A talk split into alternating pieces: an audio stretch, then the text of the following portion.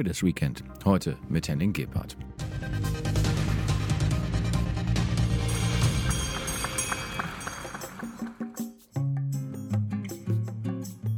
25 Jahre am Kapitalmarkt sind eine lange Zeit. Zumindest, wenn man die Verantwortung für zig Millionen Euro fremden Vermögens trägt. Henning Gebhardt schien es immer sportlich zu nehmen, mit der Lust auf mehr. Die muss früh in ihm geschlummert haben. Im niedersächsischen Nordheim geboren, hat er im nahegelegenen Göttingen Betriebswirtschaft studiert und dann den Weg in die Finanzmetropole Frankfurt gesucht. Und dort gleich Anschluss bei der DWS, der Fondtochter der Deutschen Bank, gefunden. Das war Mitte der 90er Jahre. Zu Beginn seiner Karriere war er Portfolio-Manager für International Equities, um schließlich Head of German Equity und Head of European Equity zu werden. Von 2014 bis 2016 verantwortete er er das globale Aktiengeschäft der DWS. Mr. Aktie nannten ihn viele wegen seines überragenden Verständnisses für diese Anlageklasse. Dabei ging es ihm nicht nur um die Anlage, sondern auch um gewisse Werte. Gute Unternehmensführung ist ihm seit Jahren ein Anliegen. Als Topmanager der DWS vertrat Henning Gebhardt die Interessen der Aktionäre auf zahlreichen Hauptversammlungen und legte dabei Wert auf eine gute Governance und forderte diese auch ein. Wie es gehen kann, verriet der Finanzfachmann heute diversen Organisationen und Gesellschaften über die eigene Beratung. Denn bei Gaps Capital, so heißt sie nämlich, stehen ausdrücklich auch strategische Fragen auf der Tagesordnung, wenngleich die Kapitalmarktthemen Henning Gebhardt wohl nie loslassen. Nein, der Kapitalmarkt macht ja auch eine Menge Spaß. Also von daher ähm, habe ich mir jetzt auch in der, in der neuen Phase sozusagen wieder etwas ausgesucht, was im Umfeld des Kapitalmarkts sozusagen sich befindet. Der Kapitalmarkt macht Spaß. Was macht Ihnen denn in der derzeitigen Lage so viel Spaß? Es ist äh, Corona, es ist Niedrigzinsumfeld, das klingt alles nicht unbedingt sonderlich verlockend.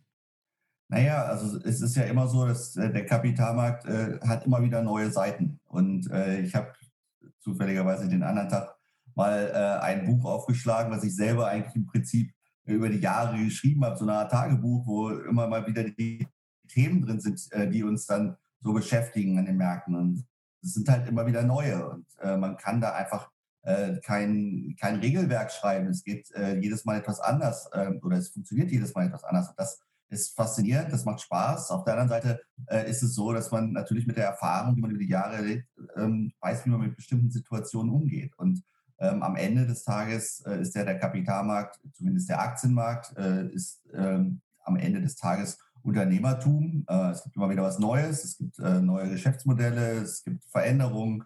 Ähm, das ist doch schon sehr faszinierend und macht Spaß, sich damit zu beschäftigen.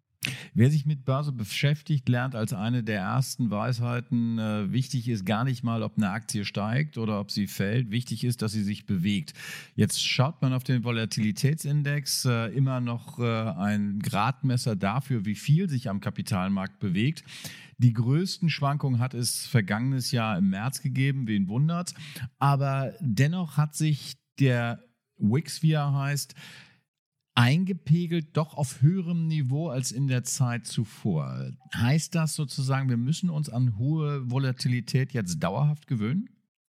Ja, das würde ich nicht zwingend so sehen. Also ich glaube, was wir, was der WIX einfach zeigt, ist, dass ähm, natürlich immer noch eine sehr, sehr hohe Unsicherheit da draußen ist. Ähm, Sie haben auf der einen Seite recht, äh, der, der WIX ist weiterhin auf einem hohen Niveau. Auf der anderen Seite fühlt es sich ja im Moment so an, als ob äh, gar nicht mehr so viel Unsicherheit da ist, als ob ähm, zumindest an den Börsen und an den Kapitalmärkten äh, die, die Corona-Krise schon abgehakt wäre. Ähm, das ist sicherlich nicht so. Das sehen wir auch heute am heutigen Tag, wo mal ein bisschen, ein bisschen stärker runtergeht. Ähm, man muss immer noch damit rechnen, dass es ein ja, in Zukunft eine weitere Volatilität gibt und dass auch mal äh, unangenehme Überraschungen gibt. Und das ist immer die Phase, wenn der WIX dann deutlich anspringt. Ähm, und ich glaube, dieser höhere Niveau zeigt einfach an, ähm, dass, die, dass der Pfad nach vorne weiterhin mit Unsicherheiten gesegnet ist. Wir sind am Ende des ersten Monats, das heißt, äh, wir können so ein bisschen schauen, wie der Jahresstart gelaufen ist. Äh, wir schauen aber auch zugleich, in die Bücher der Unternehmen. Es kommen die ersten Berichte. Ähm, wie schauen Sie so allgemein jetzt derzeit auf die Berichtssaison? Wie schauen Sie auf die Unternehmenszahlen? Ja, sehr spannend wird jetzt natürlich der Ausblick auf das Jahr werden. Ähm, trauen sich Unternehmen im Prinzip jetzt schon äh, einen konstruktiven Ausblick aufs Jahr zu geben? Wie vergleicht sich das mit dem letzten Jahr? ähm, welche Tendenzen sehen Unternehmen äh, in ihrem Geschäft. Das ist ähm, eine sehr spannende Phase, ähm, bewegt dann auch meist Kurse, wenn Unternehmen optimistischer sind, als das erwartet wurde oder möglicherweise pessimistischer sind, als erwartet wurde. Ähm, ich glaube, man muss sagen, die Zahlen von 2020 ähm, haben keine große Aussagekraft, denn ähm, am Ende des Tages ist es so, dass das natürlich durch diese, durch das Quartal, äh, das zweite und dritte oder das, ja, das zweite und dritte Quartal sehr stark verzerrt war. So und ähm, von daher ist es jetzt viel, viel wichtiger, wie sieht es denn nach vorne aus? Ähm, was kann man erwarten? Ähm, was, wie, wie, wie bullisch sind Unternehmen? Und was bedeutet das dann am Ende des Tages für die Bewertung der Unternehmen? Das ist ein, auch nochmal ein wichtiger Faktor. Ähm, eins kommt noch hinzu. Ähm, wir müssen natürlich jetzt auch alle ein bisschen darauf achten, wie sehen die Bilanzen aus. Ähm, einige Unternehmen hat es ja hart getroffen und äh, möglicherweise muss es da auch ein paar Reparaturmaßnahmen geben äh, nach vorne hin. Und ähm, von daher wir jetzt, sind wir jetzt gespannt, ähm, wie so die nächsten, äh, ja, in, in dem Sinne auch Monate sich entwickeln. Sie haben es angesprochen. Äh, es wirkt an den Börsen zum Teil so, als sei Corona, als sei der, das ganze Kapitel Lockdown äh, abgeschlossen. Äh, Blick nach vorne und Blick nach vorne mit Zuversicht. Wie kommt es, wenn man auf der anderen Seite zum Beispiel den IFO-Index nimmt, der dann doch äh, im Dezember sich wieder den Hundertern genähert hat und äh, im Januar äh, geht es dann wieder nach unten? Das deutet ja eher darauf hin, dass die wirtschaftliche Stimmung in der sogenannten Realwirtschaft eine andere ist als die, die an der Börse gefeiert wird. Wie kommt das?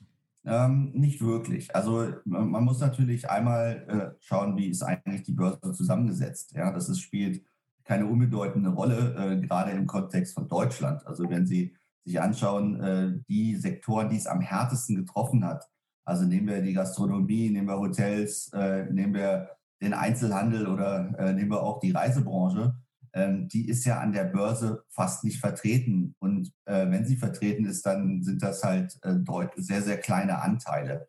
Das heißt, da, wo, wirklich, wo es wirklich hart auf hart ist, kommt jetzt und wo es auch ums Überleben geht, ähm, das ist kein Teil, der jetzt in irgendeiner Form die Börse bewegt. Ähm, auf der anderen Seite haben wir äh, an der Börse sehr viele Digitalunternehmen, sei es aus der Softwarebranche oder auch ähm, Online-Modelle, ähm, die auch hoch bewertet sind, aber äh, die, die da einen Einfluss auf die Börse haben, die sind Profiteure. So, und die, wenn Sie jetzt die Mitte nehmen, ähm, was in Deutschland wichtig ist, die Industrie oder äh, der, der, gesamte äh, bearbeitende oder verarbeitende Sektor, ähm, der ist ja eigentlich an sich auch überraschend gut durch die ganze Krise gekommen. Ähm, hier muss man sagen, hier gab es Bremsspuren, aber am Ende des Tages äh, ist die Wirtschaft wieder angesprungen und vor allen Dingen ist China wieder angesprungen. Das ist für Deutschland natürlich sehr wichtig.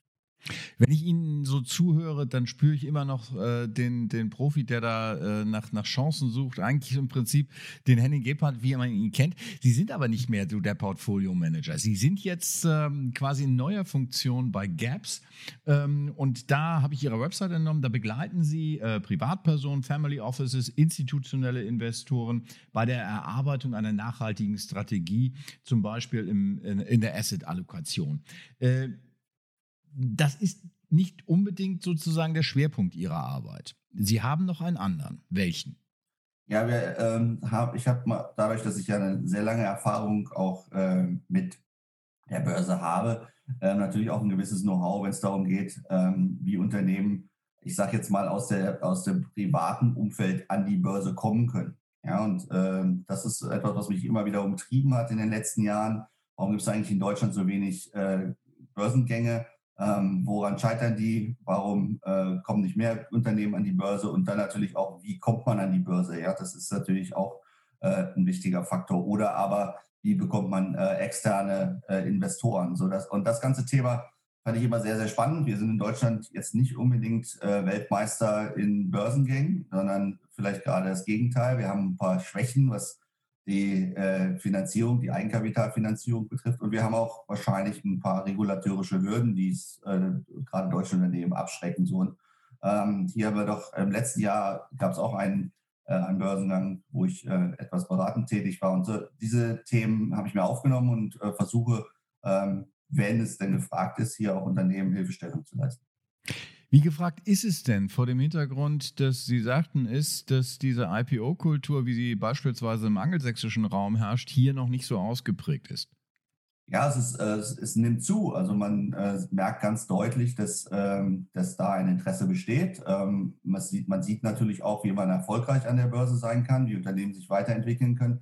Ich glaube, auch wenn äh, Oliver Samba immer sehr, sehr stark äh, geprügelt wird für alle möglichen Dinge, er hat aber eins geschafft, er hat gezeigt, dass auch äh, neue Unternehmen an, der Börse, an die Börse kommen können und ähm, da erfolgreich sein können. Nehmen Sie die Delivery Hero oder HelloFresh ähm, so dass es kann ein Weg sein. So was haben wir früher immer wieder gesehen, ähm, hat sich jetzt aber in den letzten Jahren gab es da keine wirkliche Dynamik. Nur was man sieht, ist, dass ähm, wir hier so eine gewisse ähm, Startup-Kultur noch ausgeprägt haben. Ja? Also insbesondere in Berlin, in, äh, in einigen anderen Zentren. Ähm, und die Unternehmen, die da gründen, das höre ich immer wieder, haben als Mittelfrist- oder Langfristziel auch einen Börsengang. Und äh, ich glaube, das ist neu. Also früher hat man keine Unternehmen gegründet, um später mal an die Börse zu gehen, sondern hat erstmal geschaut, wo geht die Reise hin und äh, vielleicht kam da auch mal ein Börsenanfall. Wenn man jetzt den Prognosen Glauben schenkt, dann äh, stehen uns ganz, ganz viele IPOs, Börsengänge in diesem Jahr ins Haus. Glauben Sie diesen Prognosen? Ja, wir werden auf jeden Fall deutlich mehr bekommen als im letzten Jahr. Also ähm, schlechter als sieben kann es kaum noch werden. Ja, ähm, ich glaube schon, dass wir dieses Jahr einiges sehen werden. Äh, wir werden ja, jetzt läuft ja gerade zum Beispiel der Börsengang von Auto 1, also auch ein paar Unternehmen, ähm, die ja bekannt sind und ähm, eine interessante Entwicklung in den letzten Jahren hingelegt haben. Ähm, aber es wird auch, ähm, glaube ich, in Deutschland äh, die ersten Specs geben. Ich weiß nicht, ob das äh, jedem was sagt. Das sind diese Special Purpose Vehicle, die im Prinzip Geld einsammeln, um später Unternehmen zu übernehmen und sozusagen durch die Hintertür in die Börse zu bringen. Das ist in Amerika ein Riesentrend. Äh, in Europa sieht man das noch wenig, aber ähm, ich höre, dass es da einige Versuche gibt, äh, auch das in Europa zu etablieren. So, und dann wird es spannend, weil dann werden, wird die Anzahl deutlich mehr und es wird, es werden mehr, und das glaube ich, der Schwerpunkt mehr ähm, Wachstumsunternehmen sein. Deutschland tut sich immer ein bisschen schwer mit Unternehmen, die noch keine Gewinne machen. Ähm, die an die Börse zu führen, ist hier immer mühsam. Aber äh, nichtsdestotrotz, ich glaube, dass das ein stärkerer Teil der, der IPOs werden wird. Wenn Sie sagen Specs, das ist in Amerika ein großer Trend. Äh, wie groß schätzen Sie, ist äh, die Neigung in Deutschland, sowas auch zu äh, etablieren? Wie groß ist oder wie bereit ist der Markt, sowas aufzunehmen? Ja, also ich, ich glaube, da muss man dann äh, auch darauf hoffen, dass äh, insbesondere die äh, angelsächsischen Investoren, die sich damit auskennen, ähm, dann auch eine Bereitschaft zeigen, daran teilzuhaben. Ähm, ich glaube, in der Summe muss, ist es jetzt ganz wichtig, dass es da auch mal erfolgreiche gibt. Denn wir haben diese Specs als Versuch schon mal äh, um die 2000er Jahre, etwas später. Ähm, das war dann nicht so ganz so erfolgreich und das wissen einige Anleger noch. Ähm, so, jetzt ist es halt mal wichtig, dass äh, da vielleicht zwei, drei erfolgreiche kommen. Ähm, der, der, spannende Teil an Specs ist äh, in dem Fall, wenn es um Deutschland geht, ähm, wir haben hier ein kleines Problem, was die Finanzierung von Unternehmen paar Jahre etabliert sind, aber vielleicht das Geschäftsmodell tatsächlich noch verlustbringend ist oder noch nicht reif und die dann einen, einen etwas größeren Finanzierungsbedarf haben als beispielsweise Startups oder äh, Frühphasenfinanzierung. So, und äh, diese, gerade dieses Segment äh, hat es in Deutschland schwierig, Finanzierung zu finden. So, und das wäre schon, äh, schon klasse, wenn sich ein oder andere Unternehmen möglicherweise in Form eines Specs dann an den Markt finden könnte äh, und wir so mit äh, den Kapitalmarkt bereichern und nicht diese Unternehmen an Strategen verkauft werden oder ins Ausland. Jetzt sind Sie ja in einer besonderen Position. Sie sind als Portfolio-Manager jemand gewesen, der äh, Aktien geh- und verkauft hat, der Aktien äh, allokiert hat. Sie sind jetzt als Berater unterwegs. Also Sie waren aber auch schon vorher ganz stark in der Beratungs, äh, im Beratungsbereich tätig. Gar nicht mal so, dass Sie Berater waren, aber Sie waren in bestimmten Gremien tätig. Mhm. Wie weit hilft diese Schnittstellenfunktion in Ihrer neuen Arbeit? Ähm, schon sehr. Also ich meine, das ist ja, das ist sehr spannend. In diesen Tätigkeiten war ich ja auch immer sozusagen als Stimme des Kapitalmarkts. Und ähm, diese Brückenfunktionen ähm, haben, sagen wir mal so, haben in den letzten Jahren dann doch mehr wahrgenommen als, als wertvoll wahrgenommen. Denn äh, irgendwo ähm, nehmen Sie zum Beispiel die, die Frage der Bilanzierung. Ich bin in einem Arbeitskreis für externe Unternehmensrechnung. Ich bin jetzt kein äh, Chief Accountant oder jemand, der Bilanzen macht. Ich lese Bilanzen, aber ähm, so, da war zum Beispiel auch mal die Frage, äh, wir schreiben immer Bilanzen und wir, wir machen immer großartige Geschäftsberichte, aber was denken die denn, die darüber die das lesen? Ähm, da hätten wir auch gerne mal eine Idee zu. Das gleiche Thema war jahrelang beim Thema ESG so. Also es, es macht ja Sinn, wenn man sich Gedanken macht, dann auch mal jemanden zu fragen, der sich damit ähm, täglich beschäftigt ist. Und, und das, äh, diese, diese Brückenfunktion zwischen, oder sagen wir mal so, die, die, diese andere Seite, diese Erfahrungen teilen zu können, ist schon sehr wertvoll. Und das gilt auch dabei bei Unternehmen, die vielleicht sich strategisch neu aufstellen und dann das Thema Kapitalmarkt auch eine Rolle spielt. Äh, klingt für mich so ein bisschen wie User Experience am Kapitalmarkt. Das ist nicht ganz unrichtig, ja. Aber so äh. viele gibt es davon ja nicht, weil man es darf ja nicht vergessen. Wir sind in Deutschland, haben wir leider nicht so eine Aktienkultur, wie wir das in den angelsächsischen Regionen haben. Ja, und wenn Sie sich da mal auch umschauen, wir tun uns immer noch super schwer mit dem Thema Aktie. Aber jetzt habe ich das Gefühl, aufgrund der niedrigen Zinsen wird das endlich ein Thema. Und ähm, ja, die Leute überlegen sich, was machen wir eigentlich mit dem Geld, was wir auf dem Sparbuch haben? Was machen wir eigentlich, äh, wie, wie legen wir an? Und Aktie, gerade bei den jüngeren Leuten, scheint schicker zu sein, als das vor 20 Jahren der Fall war. Also und, und damit kam, wird auch das Thema Finanzierung an der Börse. Ja, und aber natürlich auch, und ähm, das betrifft die äh, vermögenden Kunden, äh, die Frage der, der Allokation eine immer wichtigere ja, es wird in Zukunft ähm, wird auch bei Normalanlegern, Venture Capital und äh, ähnliche Themen eine Rolle spielen. Und da muss man eine, eine Idee haben, damit umgeht. Ähm, Jetzt ist das eine die Börsenstruktur, wie der Aktienmarkt gestrickt ist. Auf der anderen Seite hat man bestimmte Themen, die neu aufkommen. Stichwort ESG, Stichwort äh, Nachhaltigkeit.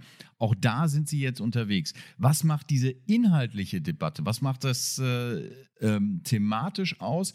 Inwieweit äh, ist das ein Shift, der äh, auch die Aktienkultur befördert oder vielleicht sogar bremst? Also gefördert weiß ich nicht. Ähm, ich glaube, es ist einfach äh, eine Entwicklung, die sich über Jahre angedeutet hat, die jetzt an Dynamik gewonnen hat. Ähm, ja, das Thema ähm, Governance, ESG heißt ja, ja Environment, Social and Governance, das war lange ein Thema. Das äh, ist nicht neu, haben wir schon uns vor 20 Jahren drum gekümmert. aber dass andere Faktoren auf Unternehmen einen Einfluss haben und möglicherweise umgekehrt ja, über die Finanzierung natürlich auch Einfluss auf das, äh, auf, ich sage jetzt mal, den Planeten und die Menschen nehmen, ist auch wichtig. So, und, und wir haben äh, in den letzten Jahren sehr viel Shareholder Value gehabt. Das ist jetzt, das Panel schlägt jetzt ein bisschen in die andere Richtung, nämlich zu überlegen, wie Unternehmen äh, sich so ausrichten können, dass sie auch ihren Stakeholdern was Gutes tun. Ja, und dazu zählen halt alle extern. Ähm, und auch, wie man dann ein Geschäftsmodell so, so ausrichtet, äh, ja, dass es nicht, ich sage jetzt mal in Anführungszeichen, ähm, den Stakeholdern schadet. Denn äh, diese, diese Kosten, die da entstehen, externe Kosten, die werden dann irgendwann vielleicht auch mal zu internen Kosten. Damit ist ein Risiko für Unternehmen und damit müssen sich alle mit auseinandersetzen. Von Shareholder Value zu Stakeholder Value ist das eine. Das ist auch sehr publicity-trächtig, weil es auch gesellschaftlich diskutiert wird. Ähm, was aber die ähm, Anleger, was auch institutionelle Anleger seit Jahren diskutieren, ist ähm, das Verhältnis Rendite und Risiko. Weil mit den neuen Themen, die hochkommen, kommt natürlich auch wieder das Thema, äh, früher galt die Formel, je mehr Risiko ich trage, desto größer ist die Chance, auch Rendite zu erzielen. Ähm, da hat sich ja so ein bisschen was getan in Richtung des zumindest ist es mein Eindruck, dass äh, das Risiko, was ich nehme, je größer es ist, dass es nicht zwingend automatisch mehr, mehr Rendite bringt. Ähm, das ist richtig. Man muss jetzt allerdings aufpassen, äh, dass man vielleicht da nicht, äh, ich sage jetzt mal, ähm, den, die Ursache da durcheinander bringt. Im Moment haben wir ja die Situation, dass ähm, sehr viele Gelder umgestellt werden ähm, in Richtung ESG.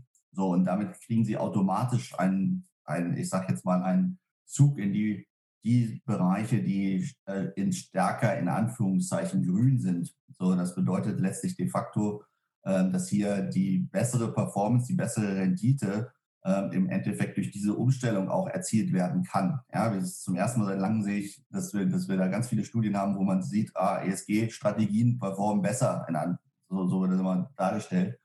Das heißt vielleicht aber auch nur, dass im Moment das sehr, sehr in ist. Und das kann sich auch mal wieder umdrehen. Da muss man mal schauen. Also ähm, das Bild ist da nicht eindeutig.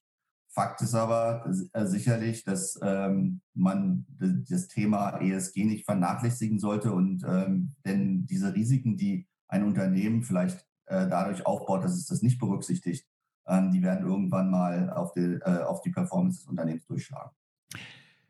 Jetzt halten wir mal fest, ähm, es bewegt sich sehr viel, nicht nur äh, am täglichen Börsengeschäft, äh, sondern es bewegt sich auch generell etwas im Börsengeschehen, im Aktiengeschehen. Das heißt, wir haben einen thematischen Shift, wir haben einen strukturellen Shift, wir haben vielleicht, wenn Sie recht haben, auch ähm, einen gewissen Schub für die Aktienkultur, vielleicht auch durch einen Generationswechsel. Äh, eine Menge Sachen, Fakten, Informationen, die es zu verarbeiten gilt. Ähm, wir wissen alle, ähm, wer sich mit Börse befasst, der muss ein ähm, sehr starkes Nervenkostüm haben. Der braucht aber natürlich auch einen Ausgleich. Welchen Ausgleich hat Henning Gebhardt?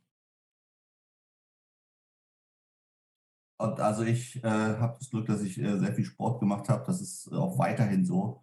Äh, das ist, mein, mein größter Ausgleich. Ähm, in Corona sind wir alle zu Hause. Das ist auch mal eine schöne Geschichte. Da hat man mehr Zeit für die Familie, habe ich im Moment sowieso. Ähm, so das, ist, das sind die beiden Themen, die ich als den größten Ausgleich bezeichnen werde. Ähm, ist das ein Gewinn für Sie? Ist das so, so mental ein Gewinn? Also, ich meine, ein Mensch wie Sie, der war auch immer sehr viel unterwegs. Unterwegs sein kann man jetzt auch nicht so wirklich. Nein, das, also das muss man schon sagen. Das ist ja etwas, was äh, ich glaube, das ist so ein kleines Geschenk, was die wenigsten Leute tatsächlich wahrhaben. Ähm, meine Kinder sind so quasi kurz vor Ende der Schule und einer schon im Studium. Ähm, die würde ich normalerweise dann relativ wenig jetzt sehen. Ja, und äh, gerade erst recht nicht an den Wochenenden. Und äh, dass man da nochmal etwas mehr Zeit hat und äh, die auch intensiv miteinander verbringt, ist doch äh, schon, glaube ich, ein Geschenk. Also dann wenn man in zehn Jahren vielleicht mal zurückguckt auf diese verrückte Zeit, äh, dann sagen wir, Mensch, äh, das war ja eigentlich ganz schön, ähm, dass wir das nochmal gehabt haben, weil ich glaube, dass dann irgendwann entwickelt sich sowas auseinander. Sie haben das Wochenende angesprochen. Was liegt an diesem Wochenende an bei Ihnen? Ähm, leider ist es irgendwie jedes Wochenende so wie das andere Wochenende. Äh, da passiert nicht wirklich viel. Ähm, vielleicht äh, gibt es die Chance, solange der Schnee noch so schön bleibt, nochmal in den Taunus zu gehen. Aber äh, ansonsten ähm, ist das so ein bisschen wie täglich grüßt das Murmeltier. Ja? Ähm, die Wochenenden, die sind da auch nicht hier anders als das Wochenende davor. Gut, aber wer sich an den Film erinnert, der Protagonist konnte ja auch das Beste draus machen. Ich wünsche Ihnen das Beste. Ich wünsche Ihnen vor allen Dingen ein schönes Wochenende. Vielen Dank. Vielen, vielen Dank dafür.